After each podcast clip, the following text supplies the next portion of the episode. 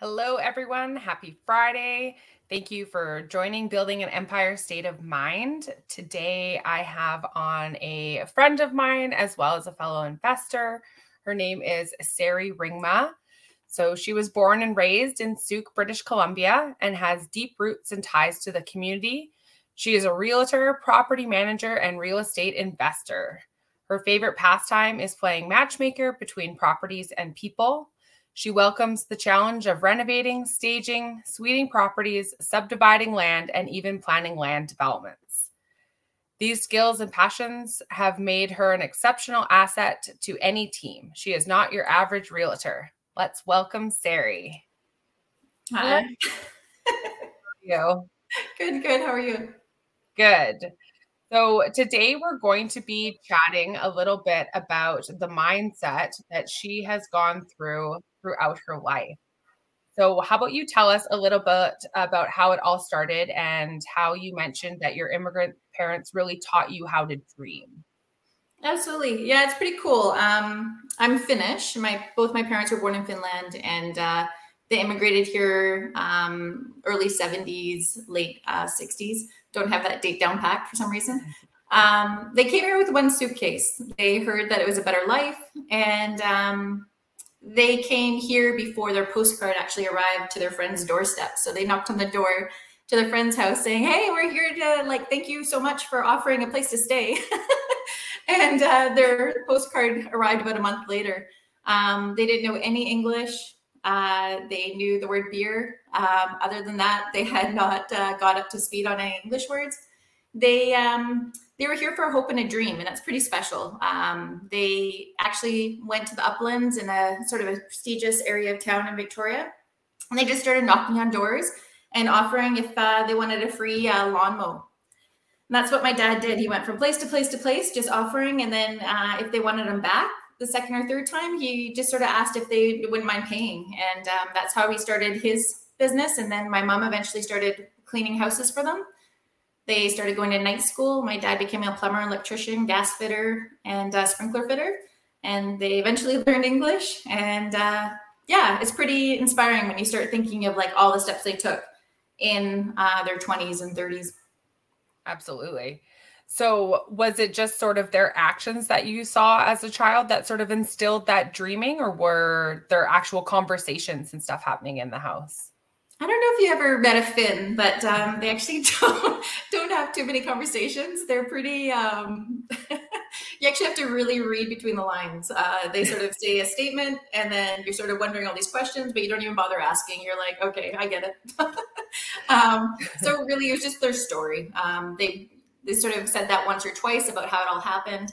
Um, sort of dragging out different information pieces for me to ask them, and it's just it's pretty brave um, the way I see it, they always thought that they could always, worst case scenario, they can move back home and they always have their family back there.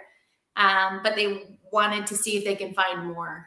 Um, so eventually, my dad um, made enough money that he wanted to buy a house. They bought a house and they told us the first night they stayed there, it rained. And so they had a bucket in between their bed of um, just capturing the water rather than seeping right into their bed. So it was that kind of house. Uh, and from there, they had $35,000 that they had built up. And um, they had bought 40 acres out in Sooke, where 1982, where nobody really was heading out to. And um, they had the vision to buy this lot, plot of land. It was all mountainous, a river going through it. And um, that's what they put their nest egg. And we lived in a trailer on that for a couple years. That's pretty full circle. So, for people who don't know, um, a lot of Sari's projects are located in Sooke because it is now a booming place for development as well as people relocating to. Absolutely. Yeah. So, how do you think that growing up like that impacted the decisions that you made in your life to like dare to dream?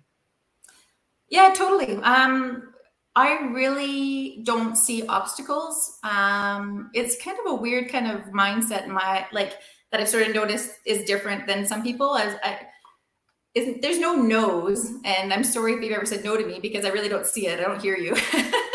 um, it's like, well, why just ask a different way? yeah, look, maybe I didn't ask my question right. yeah. um, yeah. I just, uh, yeah, to me, I feel like, oh, well, maybe I didn't proposition that the right way, and maybe there's a different way to look at it. Um, for me, the the hardship and the stuff they had, it actually wasn't. It didn't look like hardship, and it didn't feel like hardship when we were growing up and we didn't have a house. We just had that trailer in the middle of nowhere. Um, to me, it's an adventure. And so, like every kind of decision we've made, even through my adult life, you know, being in my 40s, it's sort of like, well, the worst case scenario, if I'm in my trailer down by the river, I'm actually like the most at peace I've ever been in my whole life, um, which is a weird way to look at things. But that's just sort of saying, like, the worst case scenario, I have nothing, and then I can regroup and build it all back up again. Yeah, I have heard that from you time and time again. Well, what's the worst case if this goes badly? So, yeah, you definitely live by that.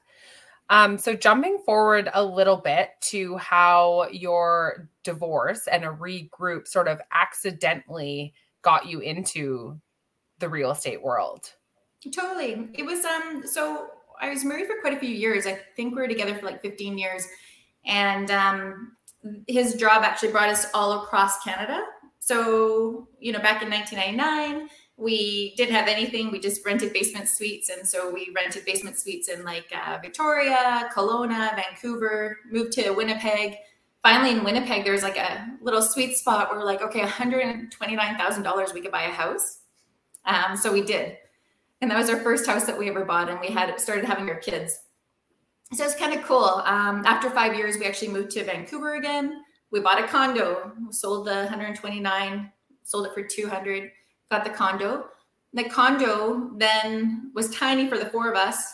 We eventually decided that it's better to move back to Sooke. And I actually um, had asked my dad if I could buy part of that 40 acres. So I bought 10 acres off of him. And the land value at that time was 200,000. So we just straight across made that deal.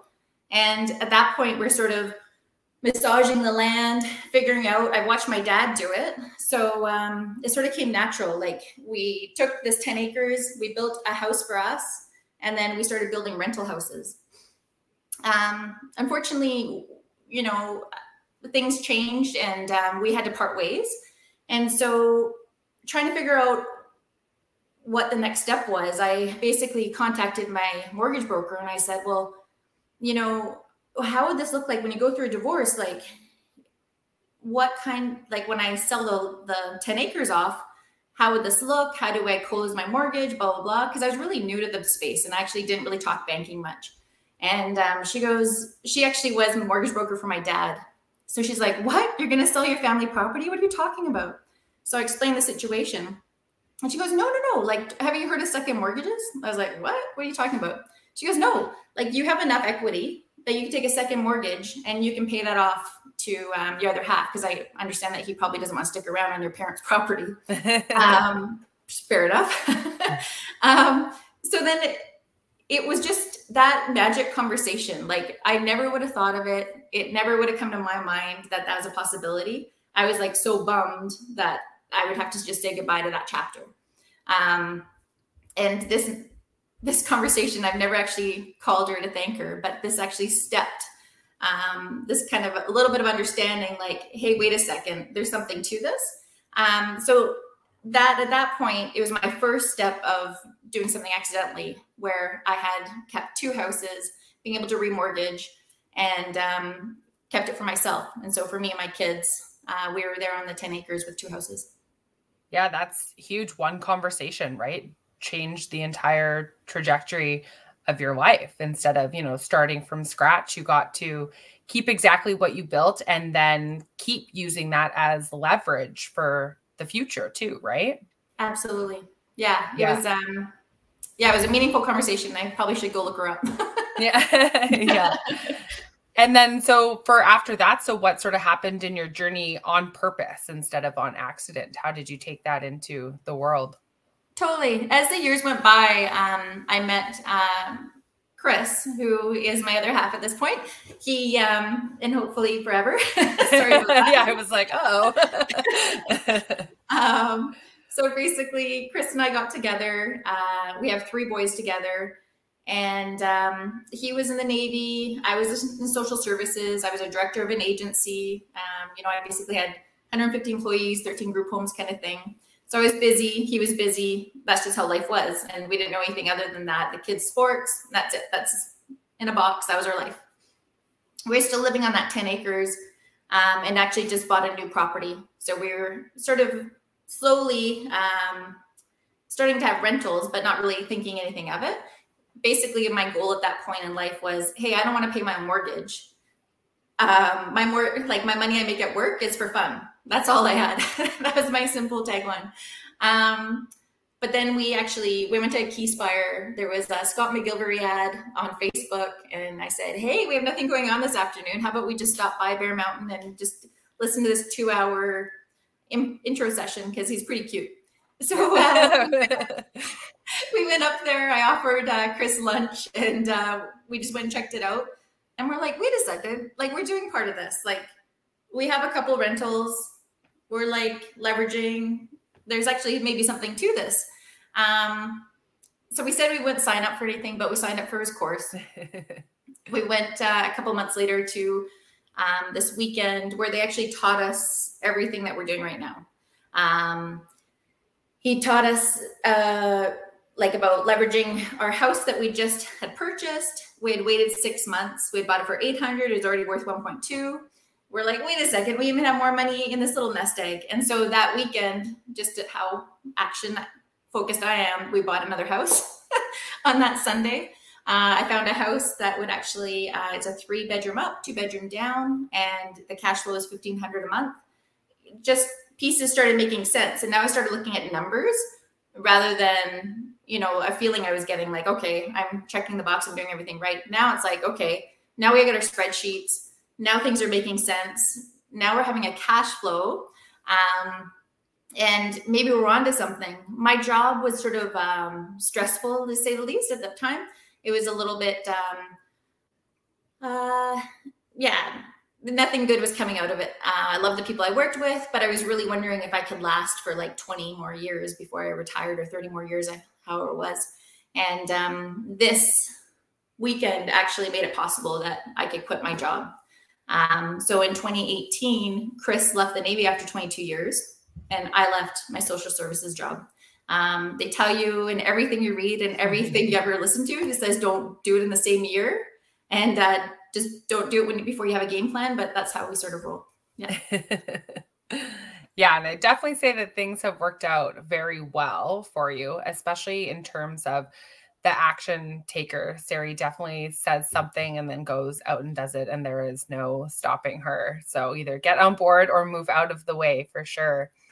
So let's talk about how you conquered the mindset piece of going in and doing a for your first and massive land development because that is not a small task and you had lots of people telling you not necessarily no but bring me some more information maybe maybe. So how did you tackle that on your own and just like work out the all of those comments back to you in that mindset?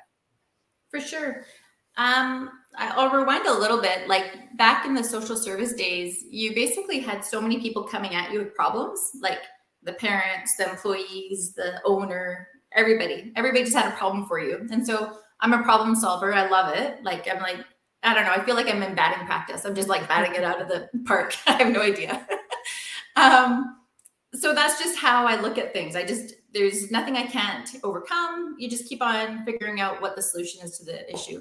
Um, one major thing that uh, my boss used to say uh, at that job was if you change the way you look at things, the things you look at change. And that was so meaningful for me because it's just looking at another perspective or another way to look at it. And um, whenever I get stuck in a rut, which I don't know, give me the couple minutes, the five minutes of uh, feeling furious. Um, I really just try to find a different perspective and a different take on it. So that's the most important thing I took actually with me. Um, so the first big development that I found um, that we actually did, it started off with always looking through MLS. I'm a realtor now, so I'm always looking at what's coming on right away, just looking at numbers, running it through, um, and you know if it looks good enough, then starting out um, and going through the numbers, what's the projection, what's going on here, and uh, sort of the flavor of what's going, uh, what's happening. Um, I found a really good one. It was, uh, let's say, about five acres, and it had a possibility of being 44 lots, and it's already an established subdivision. And the owners were aging. They, you know, they were they've already done 700 homes, and um, they didn't really have a desire to do this last chunk. I did realize they were putting a lot of fill on there, and maybe that's why, because they had to get rid of it after. um, but anyway, it was like this raw land. Um, it had potential of being 23 lots in phase one, 21 lots in phase two as strata. And when you start running at numbers, if you look at the price tag that they had on it, if I divided it by 44, it's a quick 85,000. If I like put in all the utilities, which I didn't know how to do at the time, um, we had a great friend that always helped us with infrastructure. Um, and I trust him with my life. Uh, he helped me on my 10 acres. He helped my dad develop the 40 acres. So we have a long history. So I just know everything that he says coming out of his mouth is is the facts. And he actually works in Sooke. So um, it made it really easy for me to trust the numbers he was giving me and not have to try to find three other people to sort of work against. Um, so if he said there's a hundred thousand to do the infrastructure costs, it was 85 to buy it for each lot. And then at that time it was 300,000 to sell it. So, so the quick numbers and then trying to figure out your holding costs, it was sort of like, okay, well, I know batting practice. This feels good. Like this is everything looks positive here. And I, at that time I wasn't that confident. Um, it was about three years ago. Uh, I would have people in my house that were other um, investors. And I remember this one time we had um, the table full. There's about 10 people at the table. And I was like, hey guys, I spotted this property. I'm like, I think it's pretty cool. And I think it has a lot of opportunity. And I was like, I was wondering if you guys want to sort of team up and like be a part of it. And I presented it, gave them all the goods. And everybody's like, oh yeah, tell me how it goes. Or um, yeah, well, you know, see where we can be involved or tell us later or all this like passive stuff. And I'm like, okay, they're not serious. um, I asked Chris and he's like, well, they're not serious. I'm not serious. uh, but I'm also one of those that if um, something just keeps on coming back to me, that property came back to me like, I don't know, 10 times over in six months. And I just said, no, I just can't get rid of it. Like, Chris, can we just sit down, run the numbers officially, put it in the spreadsheet? Um, let's figure out what we're missing here because this is not going anywhere for me. And so he sat down with me, we did the numbers, and he's like, Yeah, like, so if we were to do it seriously, what do we need? Like, what are we missing in order to execute this? And um, we identified that we just weren't the people to go ask for money. Um, we aren't money raisers. And it's just, we're, I don't know, what do you call them? Like worker bees we're worker bees. We'd love to like move that pile of dirt over there and uh, figure out how to do that. And that's the best way for to describe us. So we actually went and we identified people that would be money raisers for us, and then they can talk to investors. They can help us move this project along and um, be that third piece. And so that's what we did. That's amazing. Yeah, and again, all the soft no's from the other investors that you weren't willing to take a no for. yeah. yeah. so how do you think like what do you think is next for you moving forward? You you have lots of projects on the go, lots of exciting adventures. Your boys are definitely getting older. One's graduated, one's about to graduate. How do you sort of see like the next 5 years going for you and what you want to tackle? Totally. Like uh, Chris and I haven't been afraid of change because like you talk to a lot of investors and they're like nope this is what my specialty is this is my uh, bread and butter this is what i know how to do and i'm going to stay in this box um, i really don't have boxes i'm sure you picked up um, basically as things evolve because just like the economy evolves right? Like we evolve um, we evolve in what um, we think is possible. And as we grow like first we started with suited houses and we thought that was our jam. We're going to do 20 of those and like think if you can get 1500 a month times 20 like think of how much we're going to make. So that's where we started. We started getting into bigger projects. We started building houses over the years Um, then we started getting into land development. So we built eight houses to date. Now we got into land development. We have um, four projects on the go, five projects on the go. And um, I think in the future, we've started a little bit on this. We've got um, lifestyle uh, properties. And that's the most important thing for us because during this time, when even before we started doing real estate investing, we, our boys were like number one. Like they're a handful as it is. um, but we wanted to create opportunities as they grew that we would bring us closer together as a family. So that means like we have a spot on Shawnigan Lake where we can go hang and go on the boat and I'll invite their friends. Um, that means the world to us. We have a spot at Mount Washington where we can hopefully go skiing as a family. Um, and we have places in Curacao where we can go vacation together, hopefully. So those were all different pieces that we are trying to add to our portfolio. I think as we get older, um, we want to do things on purpose that fit for us. Before it was like, okay, here's a challenge, let's bite it off if it makes sense. We run the numbers forwards, backwards, cautiously, um, and it works. Let's do it. I think now we'll just start being a little bit careful of like, okay, how does that fit into our big picture? Because we don't want to. Um, we don't want to work harder than what we did when we before we became real estate investors because we're really good at working. so now now we have to make sure that we survive to actually enjoy it.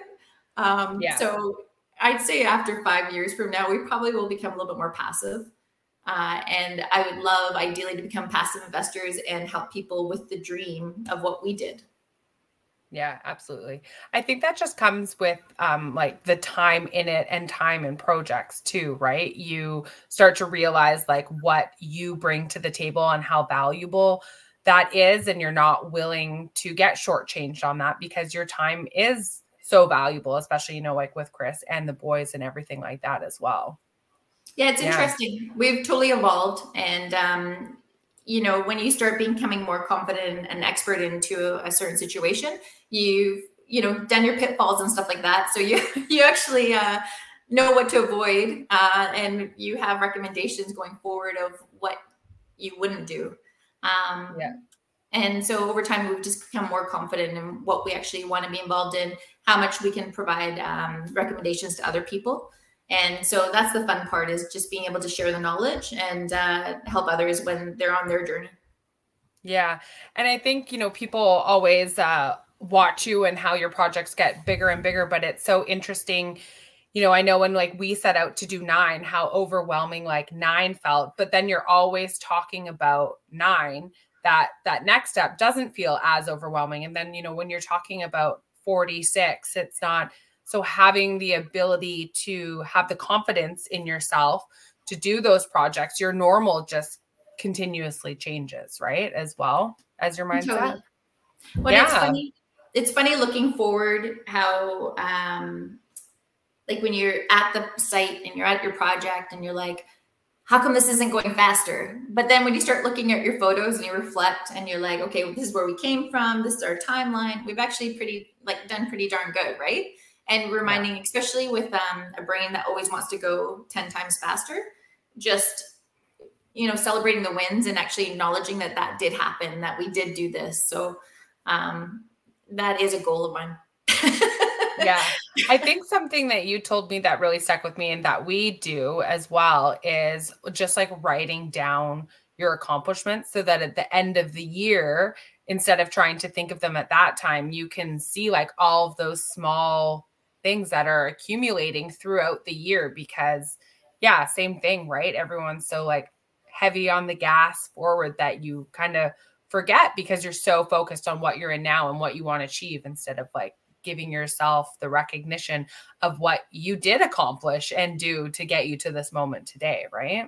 Totally and it's pretty cool like um every year since we started doing um this since 2018 at the start of the year, we just try to say, like, okay, what did we do last year? Where do we want to go? What are our goals? And, um, you know, what's our immediate goal for this year, three year, five year? Um, and it's pretty cool because you come back, like everything, we started with a vision board as well back then.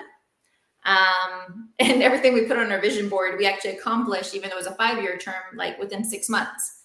And so I think it's just that putting it out there and getting it, making it a real uh, objective, it made the world a difference because I didn't even know that that's something I wanted until we had that discussion and it we're aligned. And then we just sort of made that possibility. Like we went out and sought after it, even though we weren't in a position to buy it, we weren't in a position to make it happen. We figured out a way uh, to go after it. Yeah, I think having you and Chris have those discussions together and it not be like you're going the, to the right and he's going to the left, I think that immensely helps how successful you've been in such a short amount of time. I mean, what is it, 2020? It's only been five years. Yeah. When you look at it like that, right? Yeah. Amazing. Well, that is all of the questions I really had for you today. It was so nice. I, I feel like every time I talk to you, I actually learn more and more about you. So that's always fun. And yeah, thank you for joining us. Well, no, no, totally. Thank you so much for having me. I appreciate it. Yeah.